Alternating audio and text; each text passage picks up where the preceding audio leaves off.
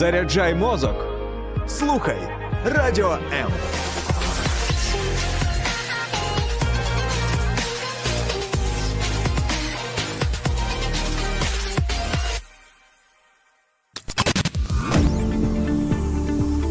Біблія під іншим кутом. Програма сторінками Біблії з пастором Сергієм Наколом.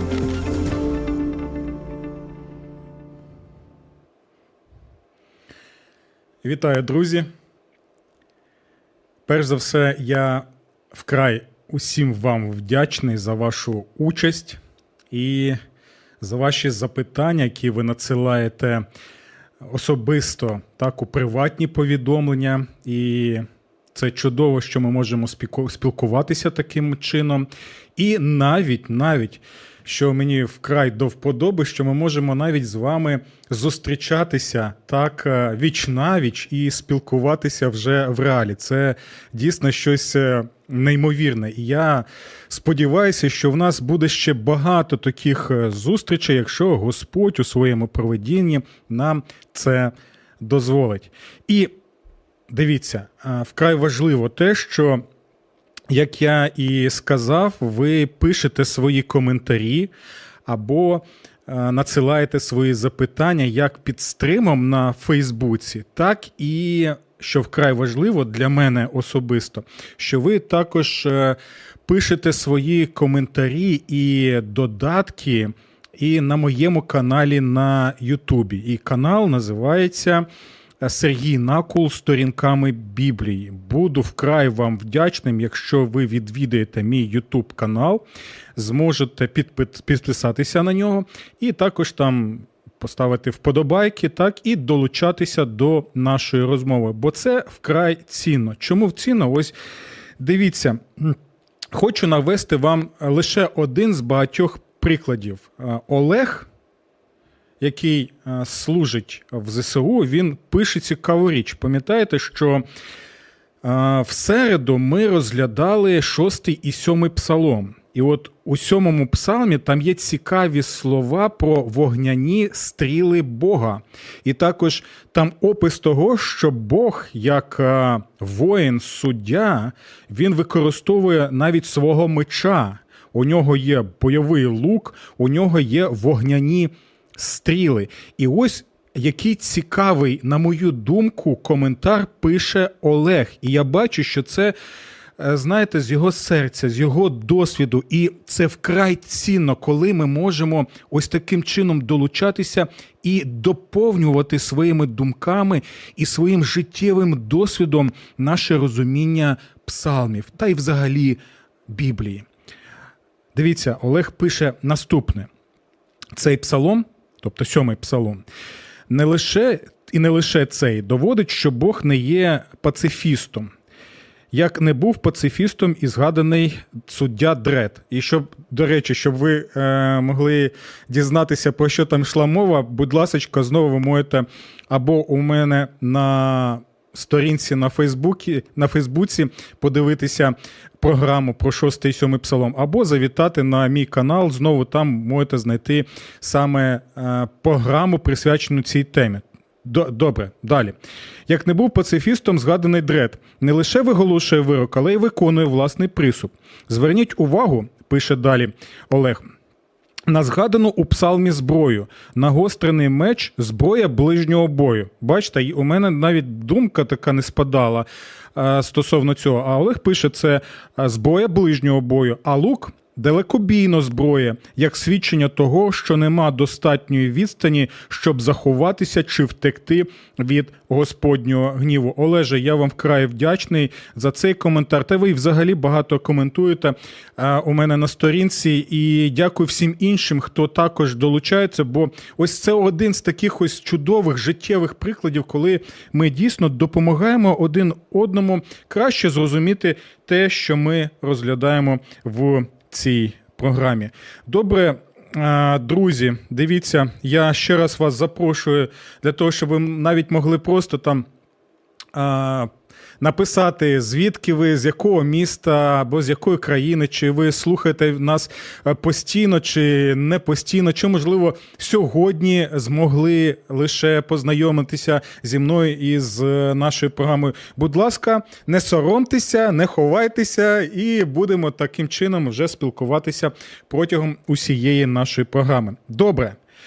Ну, а тепер буквально декілька секунд. Так, я сконцентрую увагу те, що мені тут вже написали, і далі ми вже будемо розглядати псалом 8.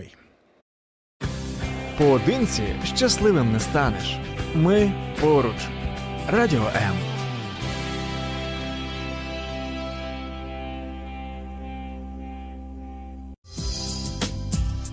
Біблія під іншим кутом. Програма Сторінками Біблії пастором Сергієм Наколом. Добре, друзі. Я вже прочитав вам чудовий, як на мене, коментар стосовно сьомого псалму, одного з е, моїх е, дописувачів. Так. І далі я вже розповів, що сьогодні ми присвят... присвятимо цей випуск саме восьмому псалму. Але, але знаєте, е, існує небезпека. Яка саме небезпека? Псалмів 150 у книзі псалмів, так? Це багато. Вкрай багато. І існує небезпека в тому, що ми можемо, як в лісі, заблукати у цих псалмах.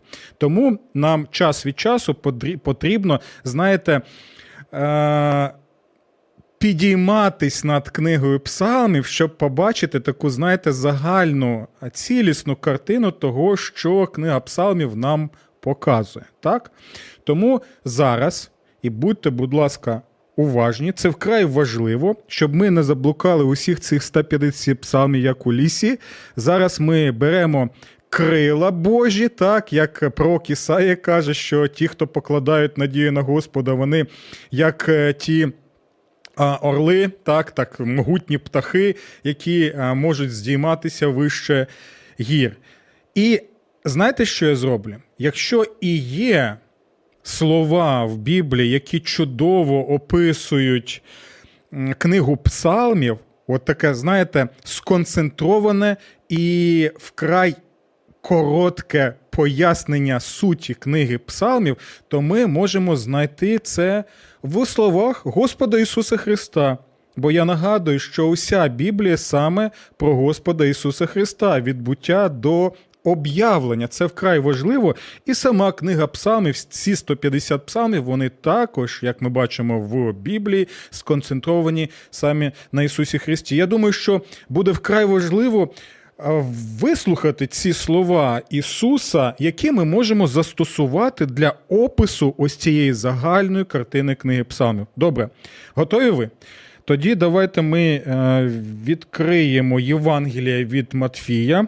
До речі, до речі, а, у мене навіть є ціла серія випусків е, стосовно Євангелія від Матфія. Вона була на той час ще російською мовою. Зараз я виключно україномовний ведучий, але я думаю, що буде вам. Можливо, цікаво розглянути також цей цикл передач е, стосовно е, Євангелія від Матфія. Добре, дивіться, сьомий розділ, так, Сьомий розділ, 13 і 14 вірші. Нагадую, що, на мою думку, ці слова Господа Ісуса вкрай чудово можна використовувати для опису книги Псалмів. Що ж ми тут читаємо? Господь Ісус каже: Входьте вузькими ворітьми, бо широкі ті ворота й широка та дорога, що ведуть до загибелі і багато є тих, які ними входять. Але вузькі ті ворота й тісна та дорога, що ведуть до життя, і мало є тих, хто їх знаходить. Що ми тут бачимо? Господь Ісус Христос розповідає про браму або ворота, і Він е, вчить про вузький шлях та широкий шлях. Те саме ми знаходимо де? У книзі псалмів. Перший і другий псалми цієї книги, вони і є тією брамою, які розкривають нам шлях, який вузький шлях, Божий шлях, який веде до життя. І у той же час, коли ти перебуваєш у книзі псалмів, через призму книги псалмів, ти можеш побачити і широкий путь, який може здаватися вкрай комфортним. Він широкий, так багато цим шляхом прямують, крокують людей.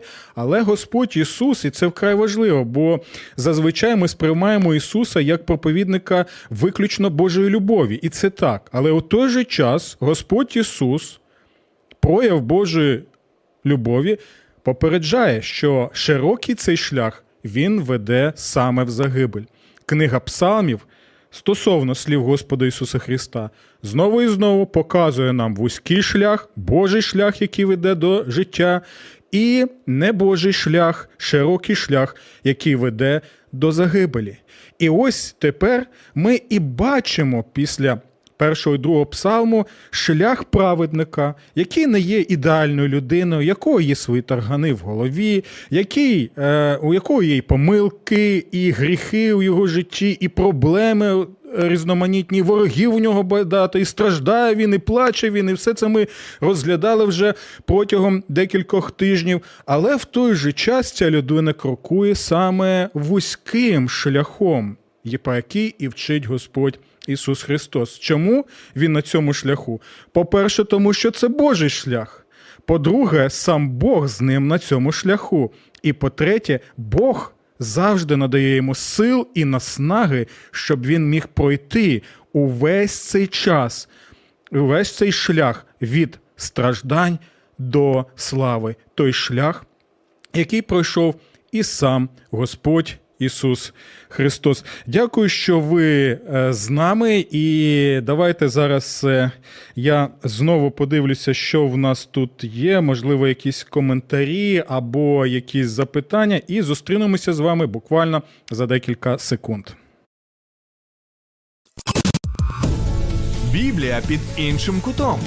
Програма сторінками Біблії з пастором Сергієм Наколом.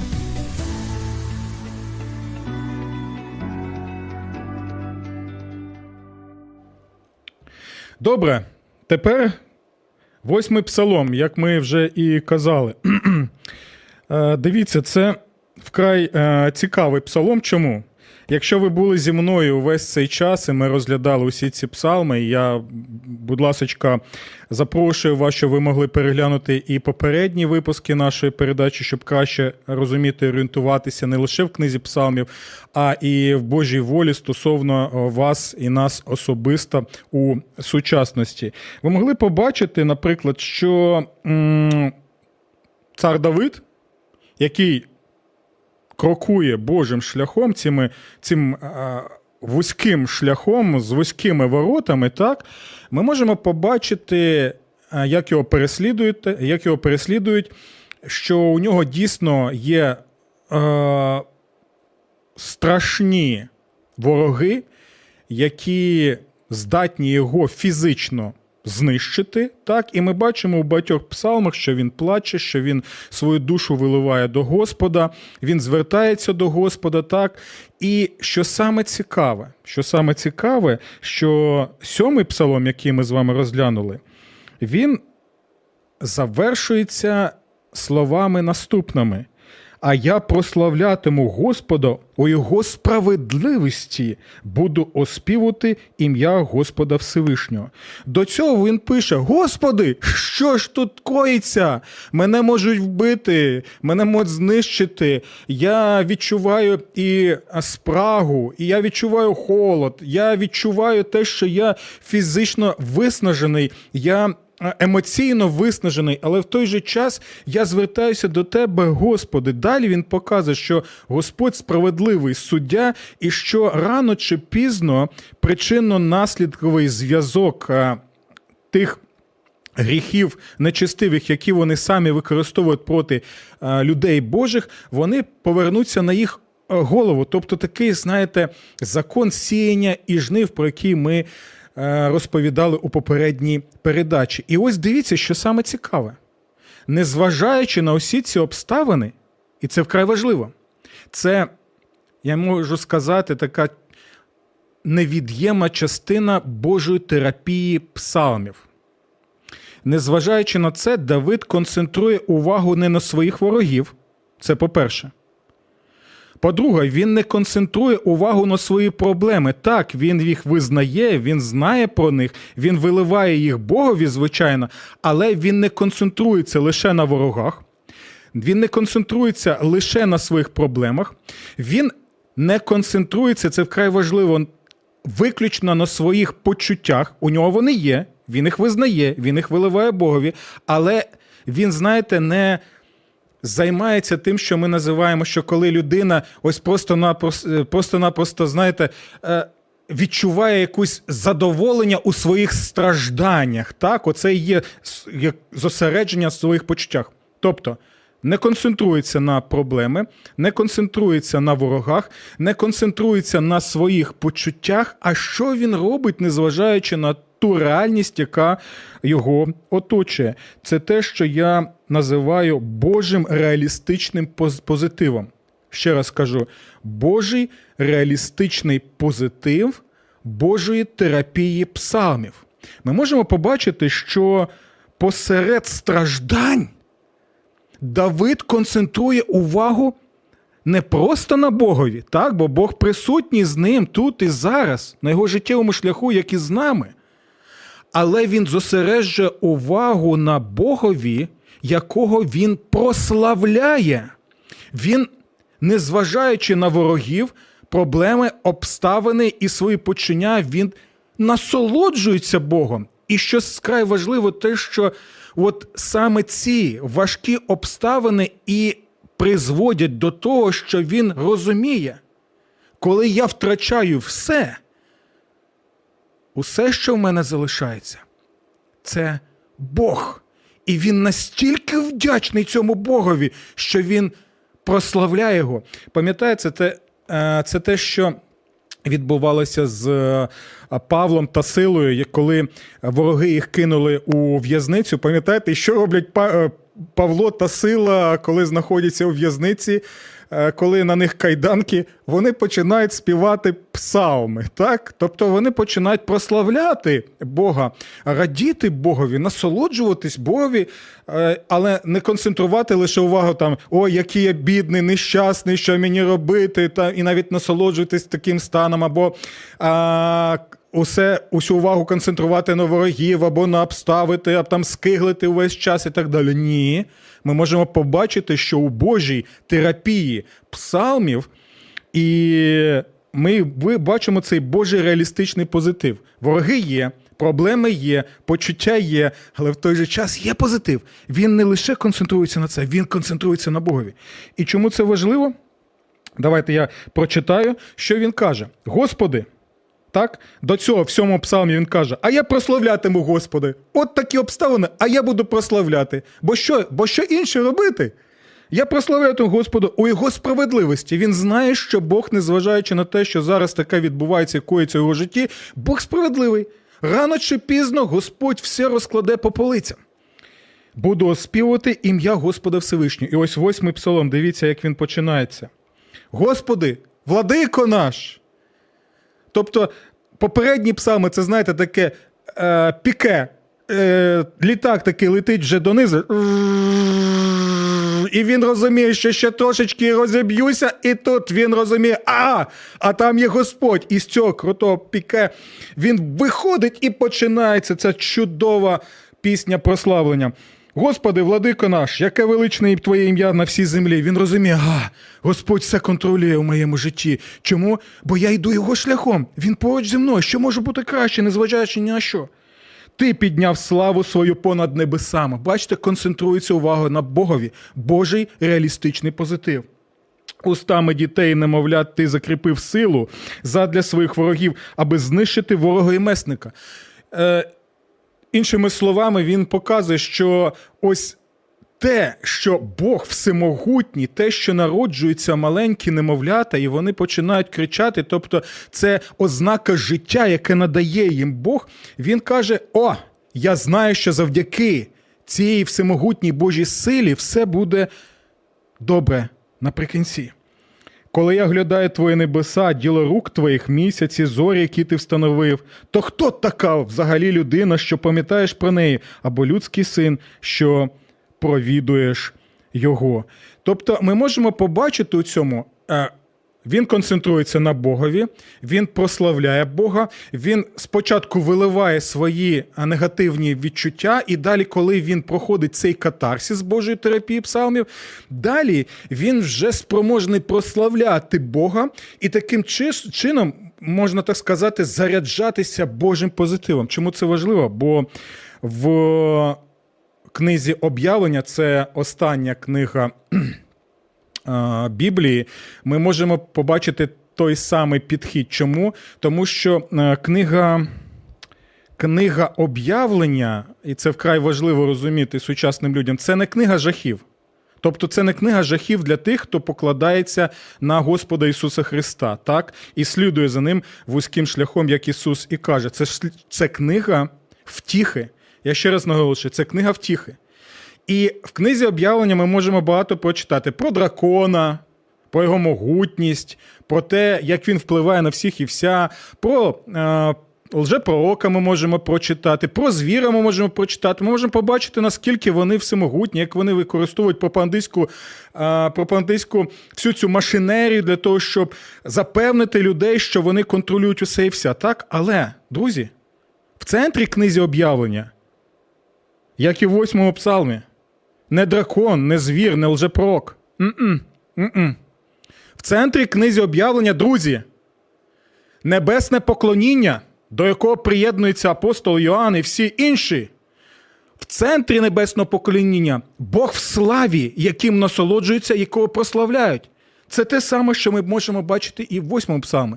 Чому апостол Йоанн в книзі об'явлення, незважаючи на той весь морок жах, який відбувається навколо нього в імперії зла з драконом, лжепроком, пропандистською машиною і звіром, незважаючи на це, в нього є впевненість. Чому? Тому що об'явлення це не так, знаєте, прогноз на майбутнє, як відкриття реальності, яка вже існує тут і зараз, коли він дивиться на небеса і бачить, ось що відбувається і він заряджається Божим позитивом, щоб також пройти увесь шлях книги об'явлення. Е, я думаю, що це нам е, зрозуміло так, як невід'ємна частина саме ось такої Божої терапії псалма. Але зверніть увагу, це теж вкрай важливо. Бо ще одне у нас є запитання, воно стосується наступного. Чим саме або ким саме обумовлена гідність, цінність, важливість людини. Бо дивіться, справжню оцінку себе людина може побачити через призму Божого Слова. І ось тоді вона може зрозуміти свою значущість, гідність, цінність і важливість, так? І це теж вкрай важливо для цієї терапії. Дивіться. То хто така людина в захваті е, запитує Давид, що пам'ятаєш про неї? Який творець, а які ми? Так? Ми ж поєднання молекул, атомів, всього цього і з цього всього матеріалу складається людина, створена творцем. І це неймовірно. Ти зробив його дещо меншим від ангелів, славою честю вінчав його, ти дав йому владу над ділами рук своїх, все підкорив йому під ноги, овецю, іншу скотину, а також польових звірів, небесних птахів, морських риб та усе, що ходить морськими шляхами. Господи Боже наш, яке ж величне Твоє ім'я! По всій землі він в захваті від цього. Дивіться, він розуміє, що гідність цінність, важливість людини і значущість людини обумовлена не нашими досягненнями, не нашою вродою, не нашим інтелектом, не нашою силою, ні чи щось, бо це все спливає, і ми можемо втратити, як у війну, ми можемо втратити усе і вся. Ми можемо втратити свій маєток, свій будинок, свою квартиру, своїх рідних, своє життя втратити, свою дієздатність втратити, свої гроші втратити, все, все, свою красу втратити, все можемо. У чому ж тоді гідність, цінність і важливі людини? Саме у тому, що Бог її створив. Бо тут він е, що робить? Він звертається до першої книги Біблії, буття. Бачите, ми розглянули об'явлення останню книгу, а тепер ми звертаємося до першої книги е, Біблії буття. І там що він ми можемо побачити? Саме Бог створив людину, саме Бог дає життя цій людині, саме Бог дає повеління, що робити людині і як використовувати той потенціал творчий, який Господь вклав у людину. Ми можемо побачити, які умови створює Господь для цього. І те, що царською значущістю він наділяє цю людину. Тобто це щось неймовірне. І знаєте, е, в сучасному гуманізмі, так, до речі, гуманізм сучасний світський, він вкрав ідеї гідності, цінності і важливості людини саме з християнського віровчення. Ніколи не забувайте про це. Я відповідаю за свої слова. Якщо ви не згодні зі мною, я готовий з вами поспілкуватися на цю тему. Можете зателефонувати до нас до студії або написати під е, стримом на Фейсбуці або на Ютубі. Я ще раз наголошую, сучасний світський гуманізм, який поширений, і який у центр. Е, у центр Всесвіту ставить саме е, людину і каже, що людина гідна, цінна, важлива. Ці ці речі запозичив, або краще сказати, вкрав з християнства, бо саме в Біблії закладені ці речі. Таким чином, е, бачите, ще за тисячі років до сучасної психології, так е, ми можемо побачити, що багато речей, які стосуються розуміння людини, гідності людини, цінності людини, позитиву, який вона може використовувати, терапія, все це вже є у. Божому слові, і я сподіваюся, що ми ще більше і більше будемо бачити, як е, використовувати цю цінну терапію Божу у книзі Псалмів. Але, але Дивіться, у той же час людина, яка прочитала ці слова, і особливо згадала, що там далі відбувається в книзі буття, ця людина розуміє, що наш світ спотворений. Ми це можемо побачити зараз, коли ми знаходимося у стані війни, коли знищують, вбивають українців, коли багато людей втратили все і уся, ми можемо побачити, що наш світ спотворений, покалічений гріхом. Це те, що ми можемо бачити в книзі буття, коли сталося гріхопадіння, і коли ми йдемо шляхом гріху, широким шляхом, про який попереджує Господь Ісус Христос, який веде до загибелі. І що ми можемо тоді сказати? Так, Господь нам дав гідність, цінність, важливість, так, про яку йде мова зараз у восьмому псалмі, але ж ми усе можемо таким чином зруйнувати і руйнуємо тут і зараз. І ось дивіться, що саме цікаве, що восьмий цей псалом, він, як в принципі, вся книга псалмів, пов'язаний з Господом Ісусом Христом. Дивіться, якщо ми е, прочитаємо послання до євреїв, або лист до євреїв, це другий розділ, ми там можемо прочитати, як автор цього листа цитує саме цей восьмий псалом і подивитися, до кого він його застосовує. Хто саме в центрі повинен бути цього псалму і також нашого життя? Хто повинен бути в центрі книзі, книги псалмів і Божої терапії псалмів?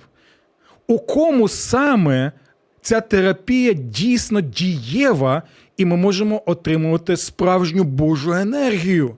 Підтримку і наснагу на цьому вузькому шляху. Дивіться, що пише автор листа до євреїв. Це другий розділ. Е, Прочитаємо лише 6 по 9 вірш. Слухайте уважно. Це буде таке завершення нашої програми. А дехто засвідчив, кажучи, він посилається на восьмий псалом. Хто така людина, що пам'ятаєш про неї, або людський син, що навідуєшся до нього? Ти зробив її дещо меншою від ангелів, ти вінчав її славою і честю, все підкорив ти під її ноги. Коли ж підпорядкував їй усе, то не залишив нічого, що було їй не підпорядковане. Однак тепер ще не бачимо, що їй все було підпорядковано. Тобто він е, роздумує над цим псалмом, згадує те, що ми бачимо в книзі буття, перші три розділи. Він розуміє, все не підпорядковано замість Божого шалому. А, ми бачимо, що ми можемо бачимо людський хаос, який ми зараз створюємо з причини нашого гріха. І далі він пишемо: а бачимо Ісуса. Автор листа до євреїв бачить у восьмому псалмі саме Ісуса. І далі пише, який через те, що витерпів смерть, пам'ятаєте, ми казали, від страждань до слави він проходить цей шлях. Що витерпів смерть, був увінчений славою честю. Тобто він проходить цей шлях страждань смерті, і далі яка слава і честь Господа Ісуса Христа. Він став дещо меншим за ангелів, щоби за Божою благодаттю зазнати за всіх смерть. Розумієте, про що тут йде мова? Тобто, восьмий псалом показує, що концентруватися увага повинна саме на Спасителі Ісусові Христі, який проходить шлях псалмів від страждань до слави, який стає Спасителем людства, який тримає цю людину, який вчись про вузький шлях, свій шлях, і каже, що саме у ньому ти можеш отримати. І розуміння своєї гідності, цінності, важливості, реалізації усього того, що заклав Бог в тобі ще тоді, в книзі буття, і таким лише чином, таким лише чином можна бути впевненим, що увесь мій життєвий шлях це не просто збіг обставин, це не просто поєднання атомів, молекул у холодному всесвіті без, без задуму і цілі, а це те, що все в моєму житті відбувається. Увесь мій життєвий шлях. Я крокую з Богом заради Бога, тому що Він зі мною, Він провадить мене. І що найцінніше, Він сам в плоті пройшов цей шлях від страждань до слави, щоб зараз ми мали усі, хто покладаємося на нього, впевненість, надію і Божий позитив тоді, коли ти думаєш, що цього позитиву нема. Дякую вам усім за увагу і до нових зустрічей наступного тижня. Сподобався ефір? Є запитання або заперечення? Пиши радіом.ua